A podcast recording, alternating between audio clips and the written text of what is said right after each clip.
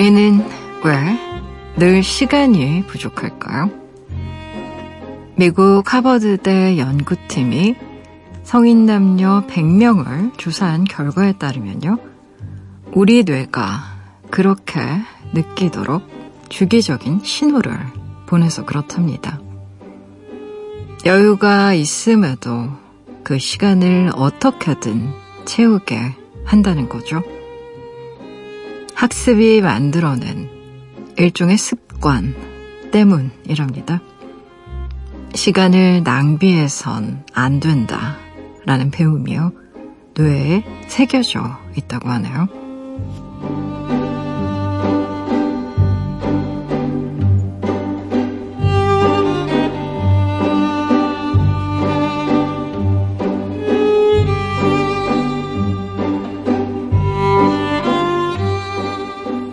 습관은 참 무섭죠. 나도 모르는 사이 이미 내 것이 되어버린 습관들이 우리 삶 속엔 또 얼마나 많을까요?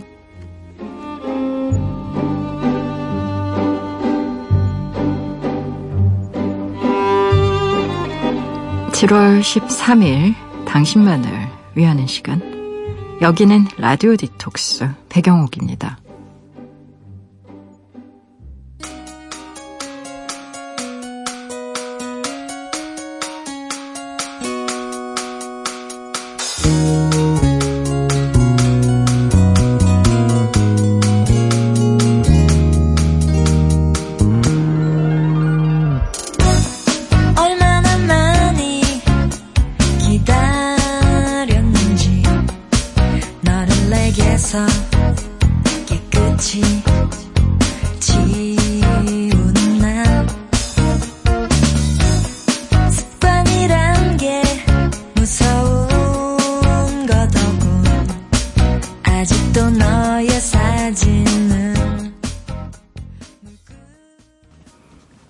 라디오 디톡스 백영옥입니다. 오늘 첫 곡으로는요. 롤러코스터의 습관 같이 들으셨어요.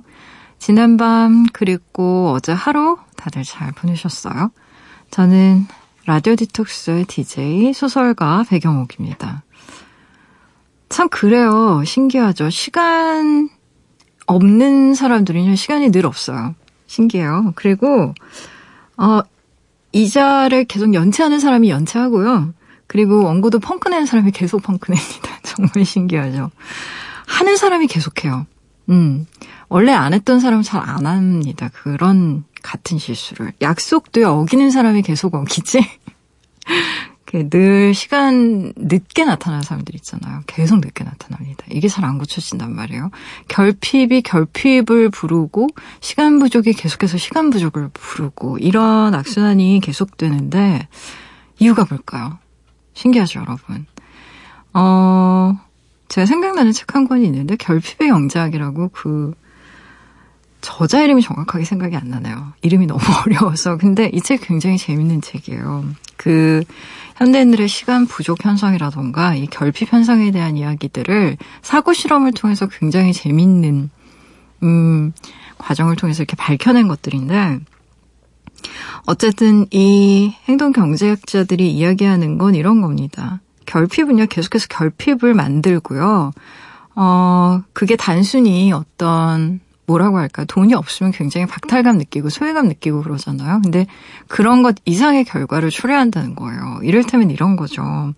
가방이 굉장히 큰 사람들 같은 경우에는 짐을 쌀 때 어, 뭐 이것저것 넣잖아요. 운동화도 넣고, 뭐, 비 올 수도 있으니까 뭐 슬리퍼도 넣고 이것저것 막 넣는단 말이에요. 근데 유독 가방이 작은 사람이 뭔가를 넣으려면 단순히 뭘 넣는 것 이외에 뭘 넣는다는 건요, 어떤 의미에서 뭘 빼야 된다는 얘기인 거예요. 운동화랑 이를테면 우산을 동시에 넣을 수가 없는 겁니다. 그러니까 둘 중에 하나를 선택을 해야 되는데, 이런 경우에는 뇌가 에너지 굉장히 많이 쓰게 되고요. 우리가 우리의 선택을 늘 의심하게 됩니다. 혹시 비 오면 어떻게 하지?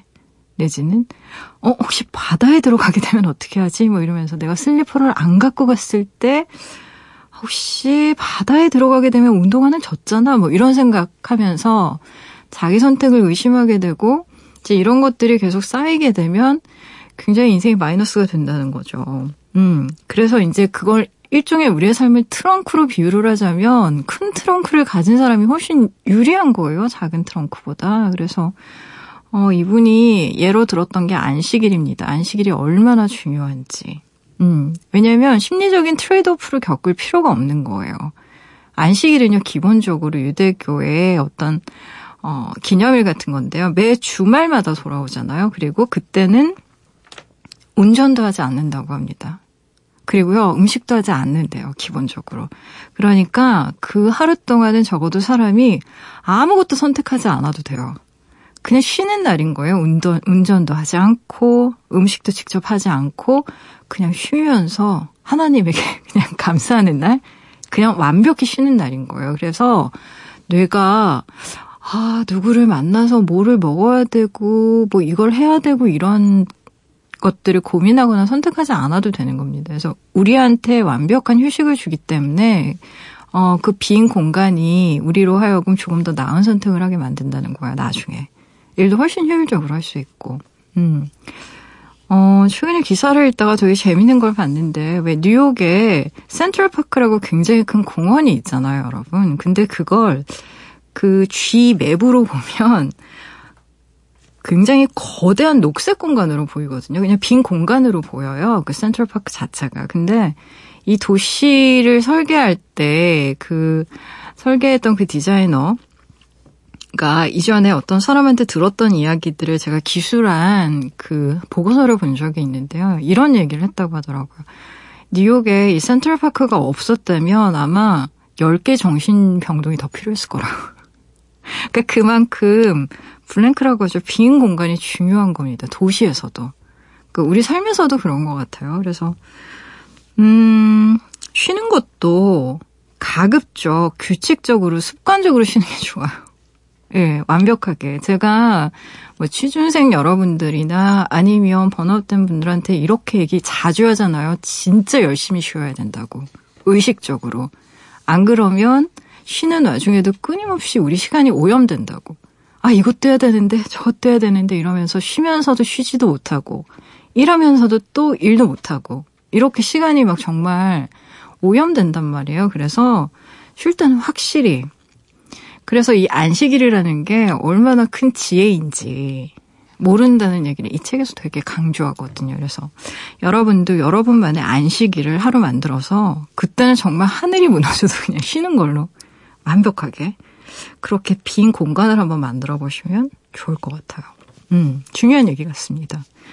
라디오 디톡스 배경옥입니다. 이 시간에 듣고 싶은 노래도 좋고요. 나누고 싶은 이야기도 좋아요. 지금 여기로 말 걸어주시겠어요?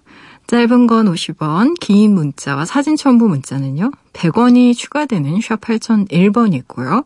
무료인 미니, 미니 어플로도 참여 가능합니다. 다시 듣기와 팟캐스트로도요. 언제든지 함께 하실 수 있어요. 내가 내 곁에 있을게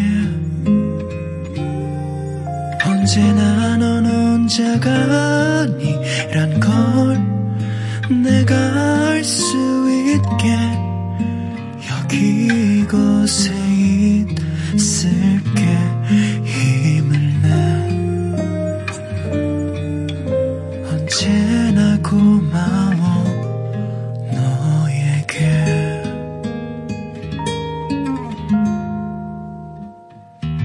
라디오 디톡스 배경옥입니다. 라디오 디톡스 배경옥입니다. 함께하고 계시고요. 여러분이 보내주신 이야기들 만나봐야죠. 5306님, 태어나서 처음으로 엄마 닮았다는 얘기를 들었어요. 부모님과 외출하면 늘 아빠 판박이라는 소리만 들었거든요. 엄마가 많이 서운해 하셨는데 얼굴도 바뀌나 봐요. 아, 이제 아빠가 서운해 하시려나요? 하하. 라고 보내주셨나요? 어, 나이 들면서 이제 비로소 엄마의 얼굴이 나오는 건가 보다. 그쵸? 근데 어렸을 적에 얼굴이 많이 바뀌기는 하는 것 같아요. 커가면서 조금씩 분위기가. 음.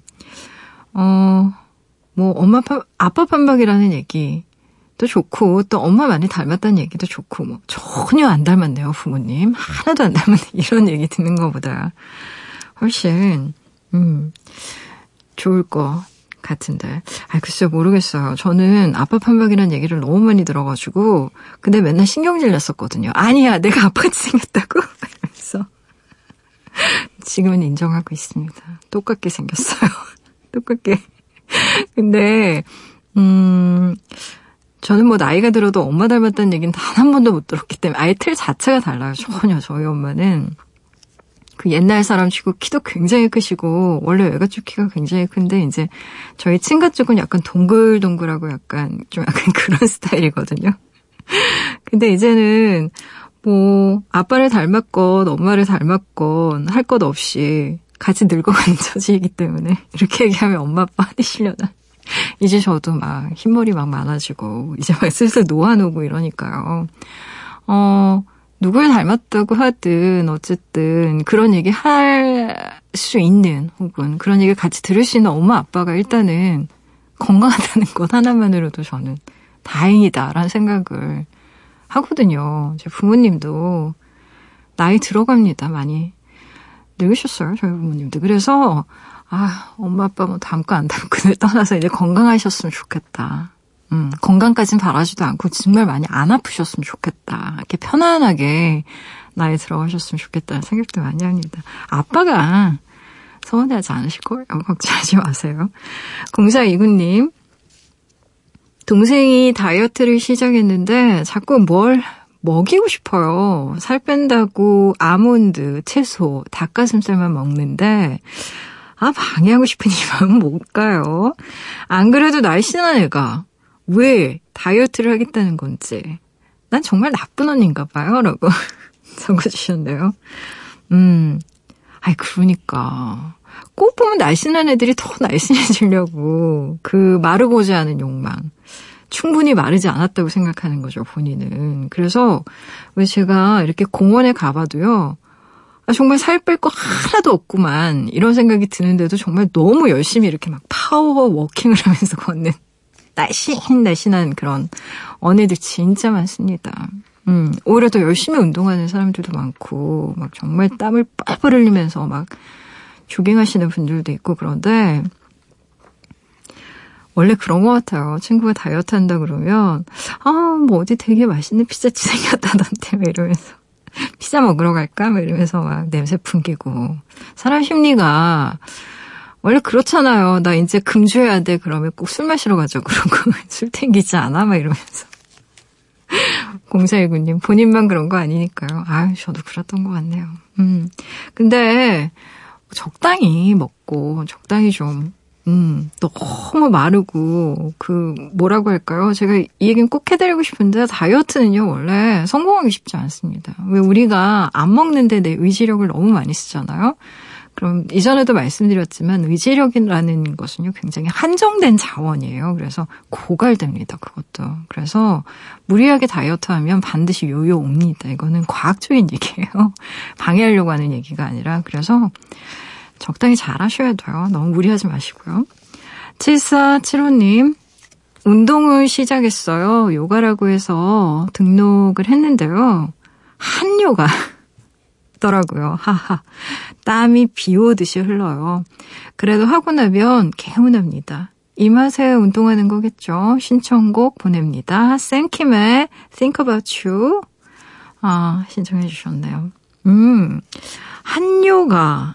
그리고 지금처럼 정말 바깥을 한 30분이 뭐예요. 한 5분만 걸어도 막 이렇게 땀이 막 등, 등을 그냥 이렇게 막 미끈하게 흘러내리는 땀을 느낄 수가 있잖아요.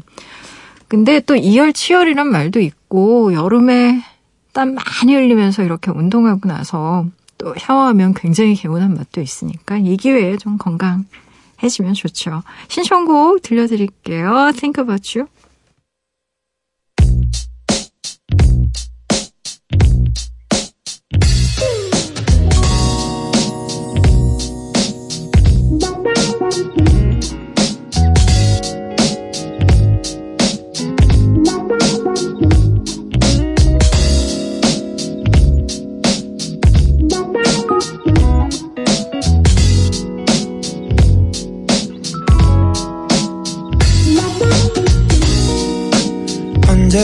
동감하는 말이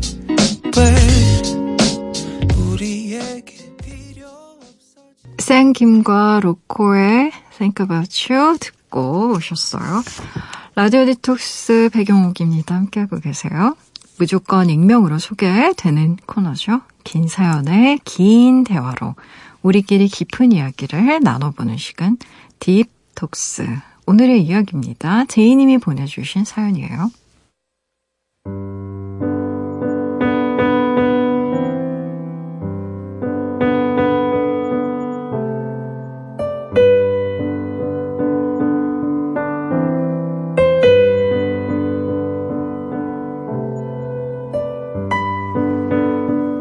아이는 부모 뜻 따로 안 큰다고 하죠.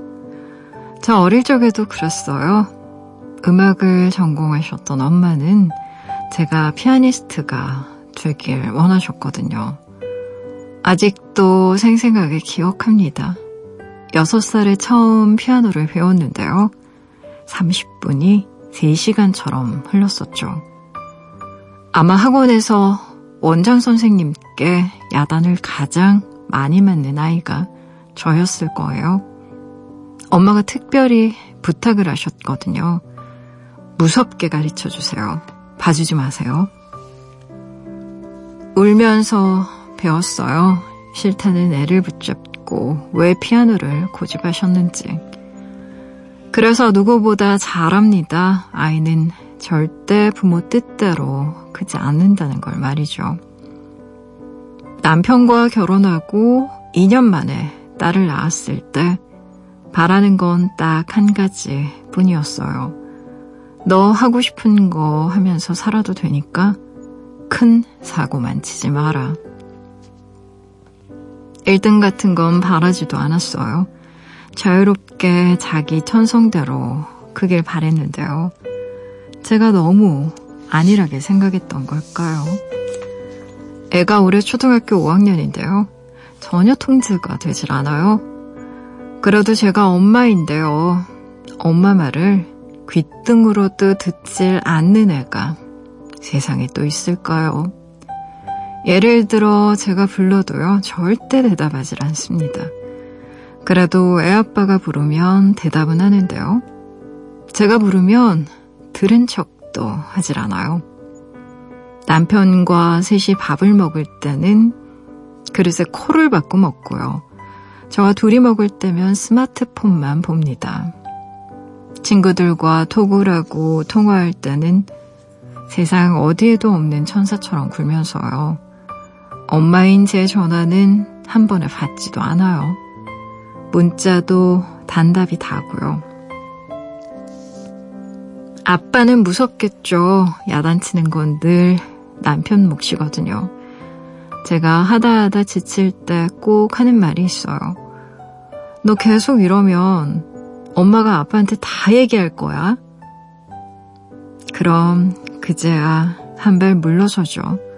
아빠 말을 거스르면 원하는 걸 가질 수 없다는 걸 아이도 알 테니까요. 저는 할 수 있는 최선을 다해서 아이의 편의를 봐주는데요. 얘는 왜 저를 무시할까요? 왜 엄마인 저를 하찮게 대할까요? 딸아이에게 저는 대체 어떤 사람인지 이제 겨우 초등학교 5학년이니까요. 좀 더 크면 달라질까요? 아이 때문에 자꾸 눈물 만드네요.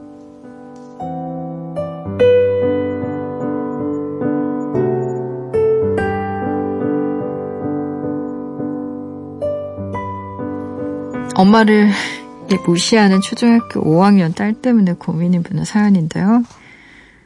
음, 과거에 피아노를 고집했던 내 친정 엄마, 그쵸? 친정 엄마에 대한 상처 때문에 내 아이한테만큼은 하고 싶은 거 할 수 있게 좀 자유롭게 키우고 싶다고 결심했다는 과거 이야기를 보면서 아휴, 부모 자식의 관계를 이보다 더 아이러니하게 표현하는 말이 있을까 싶어요.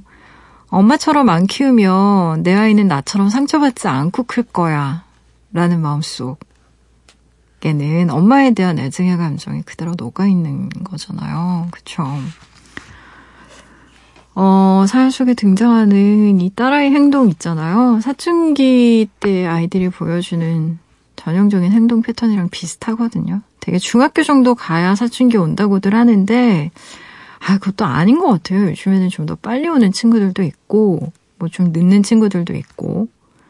근데 사춘기 때 아이들 중심에는 부모님 대신에 친구가 들어가고, 이땐 진짜 우정이 제일 중요합니다. 뭐니 뭐니 해도 우정이 최고. 음. 우리 모두 이런 시절을 거쳐왔기 때문에 좀 사연 주신 분들 기억하실 거예요. 어, 엄마랑 자주 싸우고 다투고 미워하고 막 이러다가 아, 정말 내 부모님 친부모님 맞아? 나 주소은애 아니야? 막 이런 생각 한두 번 하게 되거든요. 우리 자라면서 특히 사춘기 때는 더. 음.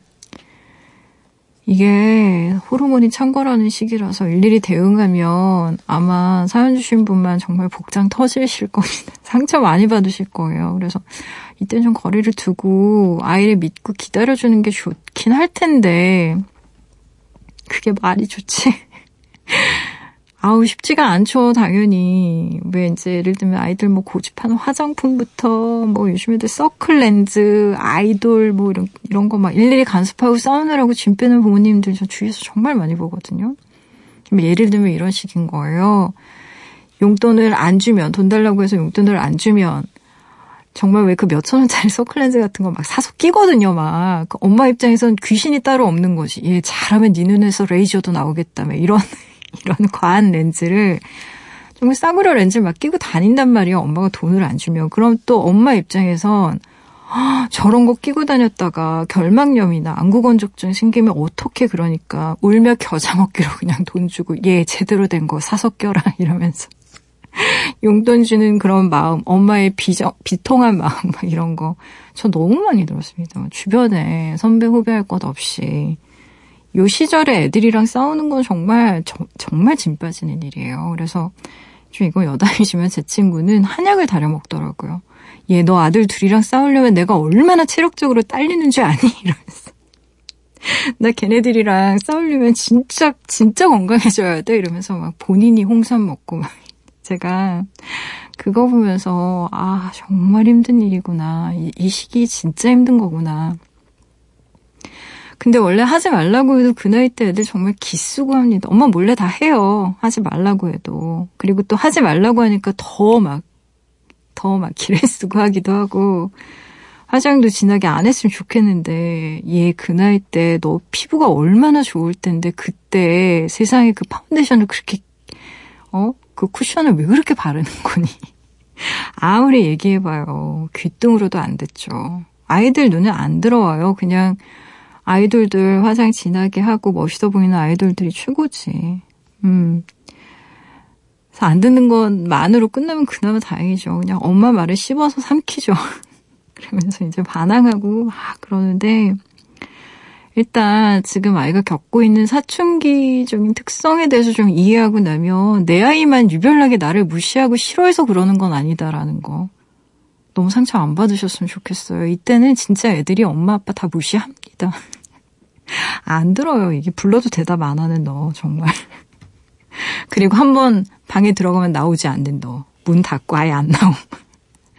다 그랬던 것 같아요. 그래서 제가 이 사연에서 느낀 건 아이가 엄마를 무시하는 태도가 생긴 게 결국 엄마의 선의 때문이라는 거. 이게 좀 안타까워요.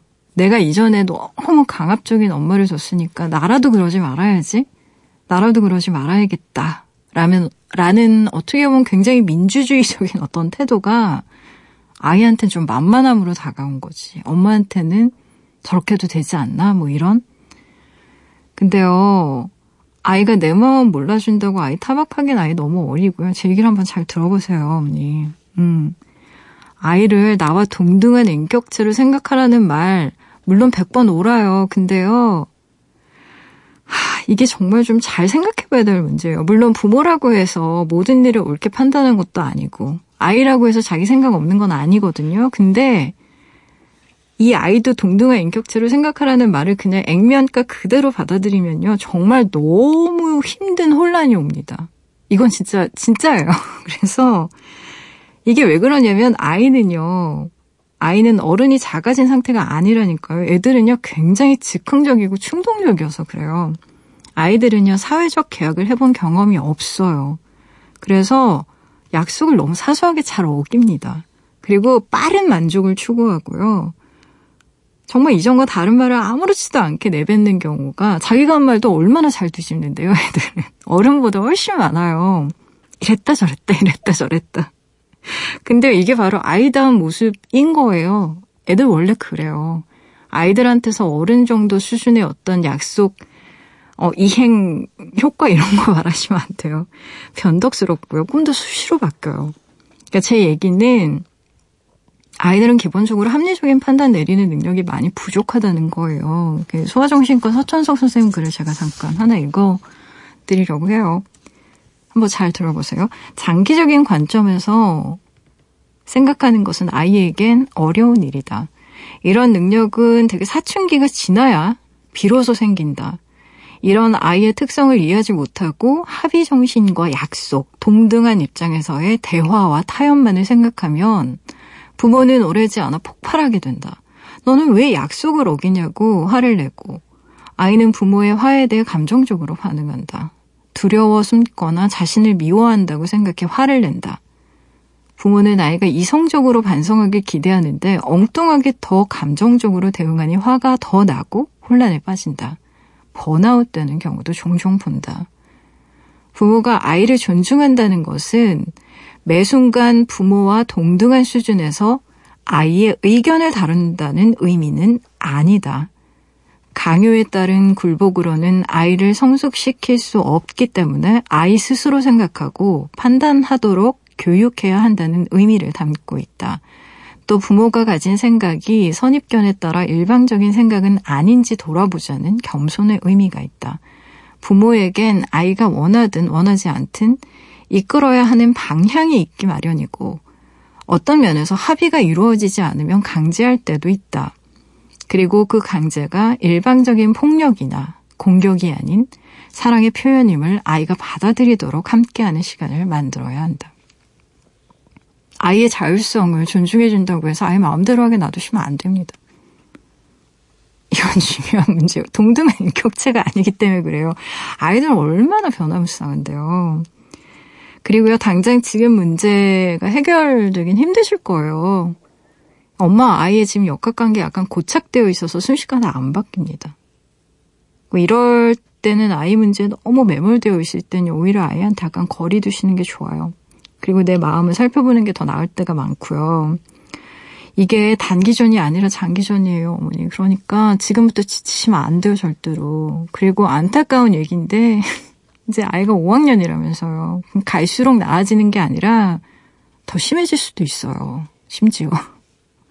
너무 죄송한데, 어, 학년이 좀 높아지면 상황이 좀 더 복잡해져요. 왜냐하면 진로 문제, 또 이성 문제까지 겹치면 이게 상황이 더 한결 복잡해질 수 있어요. 지금이 아직 어리니까. 근데 이제 중학교, 고등학교 가봐요. 진로 결정해야죠. 성적 문제, 또 남자친구도 생길 거고, 그 이쁨 받고자 하는 욕망도 더 복잡해진단 말이에요. 친구들과의 우정도 그렇고요. 그래서 제 의견은요, 이 문제 엄마 혼자 껴안을 게 아닙니다. 절대로. 음. 일단은 본인 자체 에너지가 너무 없어 보이세요. 남편분이랑 적극적으로 상의하세요. 그러니까 아이가 최소한 아빠의 말을 무시하지 않는다고 하니까 어, 상의해 보실 수 있을 것 같아요. 그리고 아빠한테 이르겠다라는 협박을 할 게 아니라 어, 아빠가 결정해야 될 부분을 좀 구별해서 역할 분담을 하면 어떨까 싶어요. 음. 이건 두 분이 아마 잘 상의해서 하실 수 있을 것 같아요. 뭐, 엄마는 아이 건강 문제를 챙기고 아빠는 아이 생활 규율 문제를 챙긴다던가 하는 식의. 아이를 그냥 방치해둘 수는 없거든요. 이 나이 때 아이들 어디를 둘지 모르기 때문에.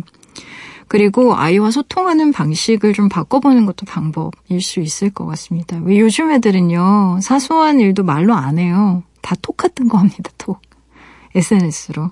뭐 검색도요, 요즘은 텍스트가 아니라 다 동영상 검색으로 찾아보는 세대거든요. 그래서 아이가 좀 선호하는 대화 방식을 한번 시도해 보시는 것도 방법이고, 그리고 요 나이 때 사춘기 애들을 이해하기 위한 노력도 좀 적극적으로 해보실 필요가 있어요. 음. 이전에 저희 프로그램 출연했던 박산호 선생님 같은 경우에 이제 고등학생 딸이 된 딸아이가 있는데 제가 그 딸아이를 잘 알거든요. 정말 전쟁이 몇 년간 이어졌었습니다. 그 모녀도. 근데 어, 이 박산호 선생님이 방탄소년단 정말 거의 지식, 지식인이십니다. 지식인. 그 눈물겨운 노력. 딸과의 소통을 위한. 아니, 본인이 뭐 아이돌을 너무너무 좋아해서 그렇게 그 아이돌에 대해서 많이 알겠어요. 딸이 관심을 가지고, 그리고 딸을 하나라도 좀 이해해보고 싶으니까 엄마가 노력한 거죠. 공부한 측면이 더 있어요. 그리고 이를테면 이런 거예요. 내가 딸한테 최소한 내 어떤 요구를 할 때, 뭐, 가령 식탁에서 스마트폰 보지 마라. 이런 요구를 할 때는, 어, 전제 조건이 있는 겁니다. 딸에게 요구하면요. 딸이 요구하는 거 한 가지 정도는 엄마도 들어줘야 돼요. 그렇게 엄마가 일방적으로 요구하고 딸은 듣기만 하는 그런 협상은 협상이 아니에요. 그렇기 때문에 주고받는 게 있어야 되는 겁니다. 일단 그게 좀 명확해야 돼요. 어, 대꾸조차 하지 않는다고 하셨잖아. 아마 스마트폰 문제일 거예요. 요즘 애들 가장 심각한 문제 중에 하나가 이제 스마트폰 중독일 가능성이 크거든요. 근데 엄마가 얘, 너 스마트폰 하지 마. 라는 말 하려면요. 적어도 엄마도 딸이랑 얘기할 땐 스마트폰 확인하면 안 됩니다. 식탁에서는 밥만 먹자. 우리 식탁에선 가족끼리 얘기 좀 하자라고 기껏 만들었단 말이에요. 규칙을. 근데 엄마가 밥 먹다가 갑자기 전화하고 전화 받고 이러면 그건 아닌 거잖아요. 그렇죠?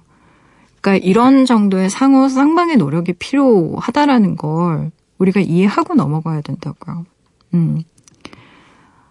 아이는 어릴 때 부모님에게 해야 될 효도 다 한다는 말이 있잖아요. 그런 말이 왜 생겼나 생각해 보면 부모님, 부모란 존재는 어떻게 보면 아이한테 무조건 질 수밖에 없는 사람이라 그런 건가 싶을 때가 있어요. 본인의 의지가 아니라 부모님의 선택에 의해서 태어나는 그런 아이이기 때문에 모든 사람의 아이라는 건 다 결국 부모님은 아이에게 평생 약자일 수밖에 없겠다라는 마음도 들고요, 정말. 근데요, 사연 주시면 제가 이 말이 위로가 될지는 모르겠지만요. 음, 딸이 그 폭풍 같은 사춘기를 지나고 이제 좀 나이를 먹고 사회생활도 하고 그러면 엄마 나이, 엄마 마음을 좀 알아갈 쯤이 되면 또 딸만큼 든든한 친구가 없습니다. 음, 저도요, 생각해보면 이제 나이 들어서 서른 넘어서야 엄마를, 엄마가 아닌 한 명의 여자? 이제 더 나아가서 사람?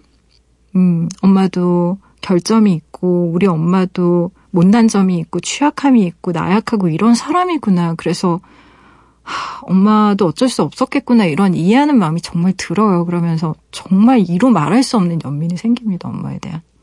음, 같이 잘 늙어갑시다, 엄마. 이러면서 건강하게. 좋은 것도 좀 보고, 뭐 이런, 이런 마음, 친구 같은 마음. 어, 제가 정말 꼭 드리고 싶은 말은요. 일단 자신부터 좀 챙기라는 얘기예요.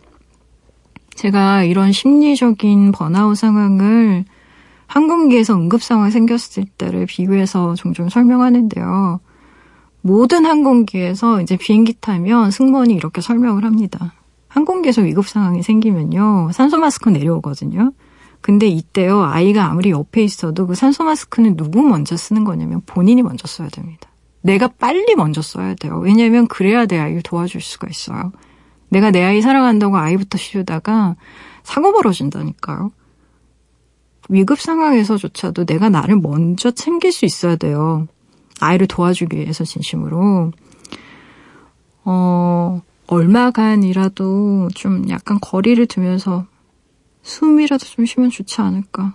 에너지가 지금 너무 없는 상태셔가지고요. 음, 지금은 딸한테 어떤 얘기를 해도 잔소리처럼 들리고, 어떤 사랑도 좀 약간 집착처럼 느껴지고, 그럴 수 있어요. 딸 입장에서.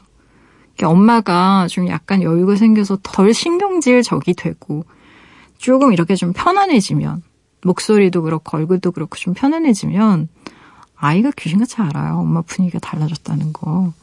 그걸 느끼고 좀 편안해지거든요. 엄마 딱 잘라서 무시하는 것 같고 그래도요. 애들은 말하지 않아도 누구보다 부모님들을 이렇게 예의주시하고 있습니다. 왜 아니겠어요? 어, 부모님 변화 제일 먼저 눈치쳐요, 아이들은. 안 보는 것 같아도 다 보고 있습니다. 그래서요. 아, 좀 본인을 돌보십시오. 너무 딸 돌보는데 그렇게 소진하지 마시고요. 음, 아유, 안타까워요. 이 시절에는 정말 장사가 없는 것 같아요. 누구나 다 힘든 시간 보내는 것 같습니다. 근데 괜찮아질 거예요, 조금씩. 아, 노래 들어볼게요. 양희은의 엄마가 딸에게. 난 잠시 눈을 붙인 줄만 알았는데 벌써 늙어 있었고 넌 항상 어린 아이일 줄만 알았는데 벌써 어른이 다 되었고 난 삶에 대해 아직도 잘 모르기에 양희은의 엄마가 딸에게 듣고 오셨어요. 라디오 디톡스 백영옥입니다. 함께하고 계세요. 포털 사이트에 라디오 디톡스 백영옥입니다. 치시고요. 홈페이지에 들어오시면 딥톡스 게시판이 있습니다. 언제든 이야기 올려주실 수 있게 게시판은 늘 열려 있으니까요. 편한 시간에 편한 마음으로 글 남겨주세요.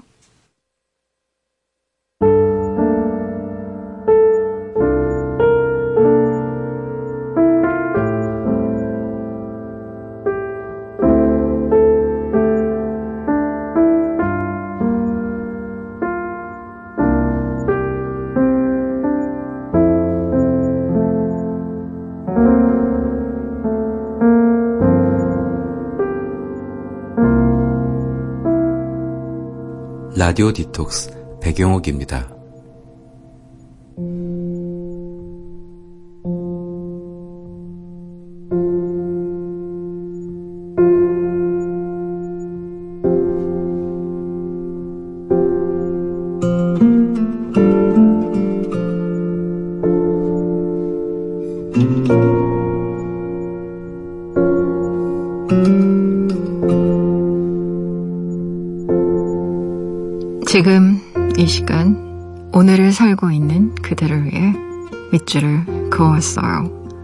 밑줄 사용법.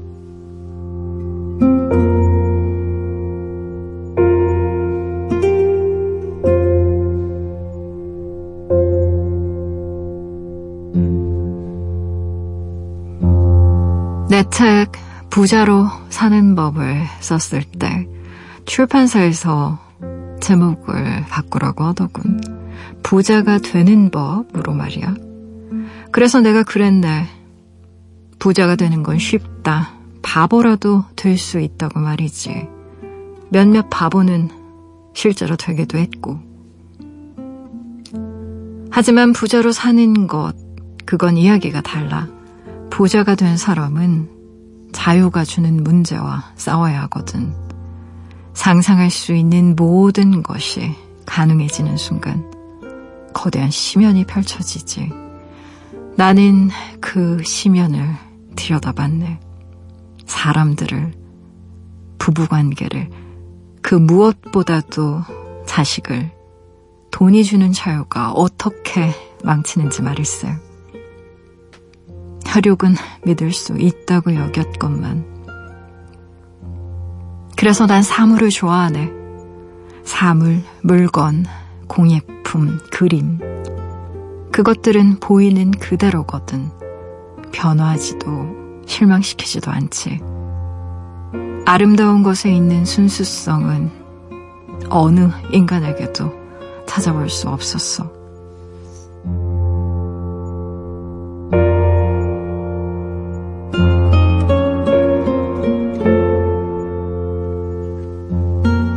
밑줄 사용법 오늘은 영화 올더머니 안에서 밑줄을 그었어요.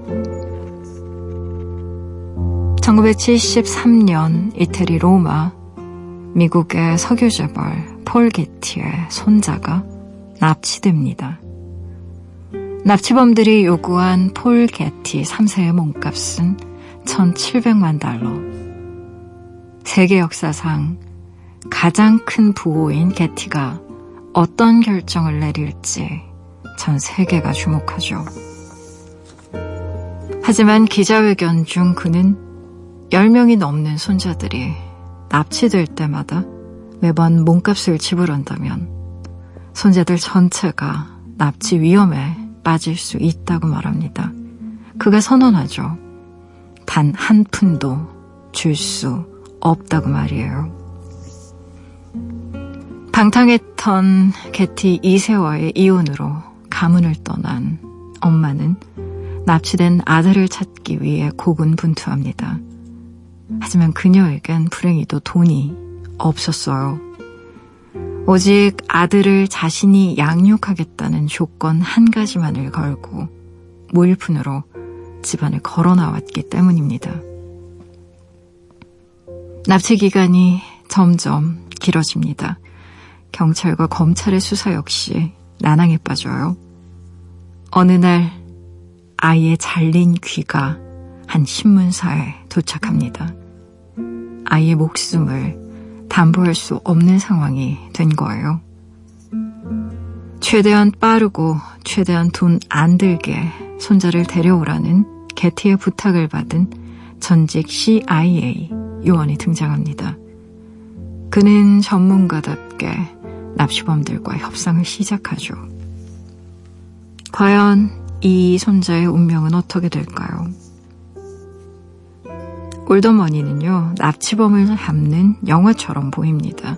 하지만 이 영화는 각본가의 말대로 돈이 사람의 인생을 어떻게 주식하는지, 망치는지에 대한 이야기입니다. 게티로 산다는 건 범상치 않은 일이라는 게티 3세의 나레이션으로 영화가 시작되는 것도 그런 깔닥이겠죠. 더 이상 사람을 믿지 않게 된 갑부가 손자의 몸값만큼이나 비싼 미술품을 거침없이 사들이는 장면을 봅니다. 그 반대편은 아들의 몸값을 깎아야 아들을 살릴 수 있는 필사적인 엄마가 있어요. 손주의 몸값 때문에 벌어지는 시아버지와 며느리의 대화는요, 듣고도 믿기질 않네요. 너도 알면 기쁘겠지만 새로운 변수로 인해 마침내 어린 포를 살릴 수 있게 됐다. 세무사들의 연구 결과 몸값은 세법상 소득 공제가 안 되지만 아비에게 돈을 대신 빌려주면 그 이자는 공제가 된다는구나. 제 아들 유교로 소득 공제까지 받으시고 아버님이 재무적으로 잘 풀려서 기쁘네요. 이것이 실화가 아니면 좋겠다고 생각했습니다. 하지만 이 영화가요, 실화라는 건 영화의 마지막에 명징하게 드러나죠. 재벌 2세와 3세들의 비행이 갑질이란 이름으로 벌어지는 요즘 돈이 인간의 마음을 어느 정도까지 망칠 수 있는지를 보게 됩니다. 더 이상 돈이 훼손해버린 사람들의 엽기행각을 뉴스로 보고 싶지 않은 건 저뿐일까요? 사람보다 사물을 더 믿게 된 사람의 구중궁궐이 결코 행복해 보이지 않는 건 제 착각, 아니, 자기 기만 같은 것일까요? 더 이상 돈은 물질 이상의 것이죠. 돈만큼 심리적인 건 없으니까요. 생각이 참 많아지는 밤입니다.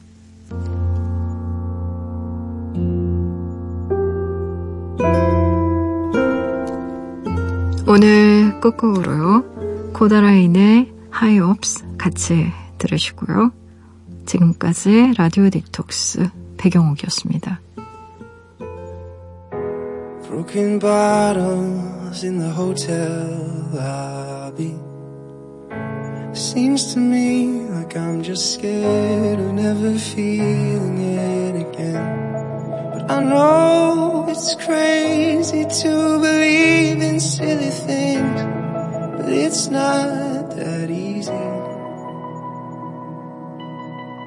I remember it now, it takes me back to when it all first started. But I've only got myself to blame for it, and I accept.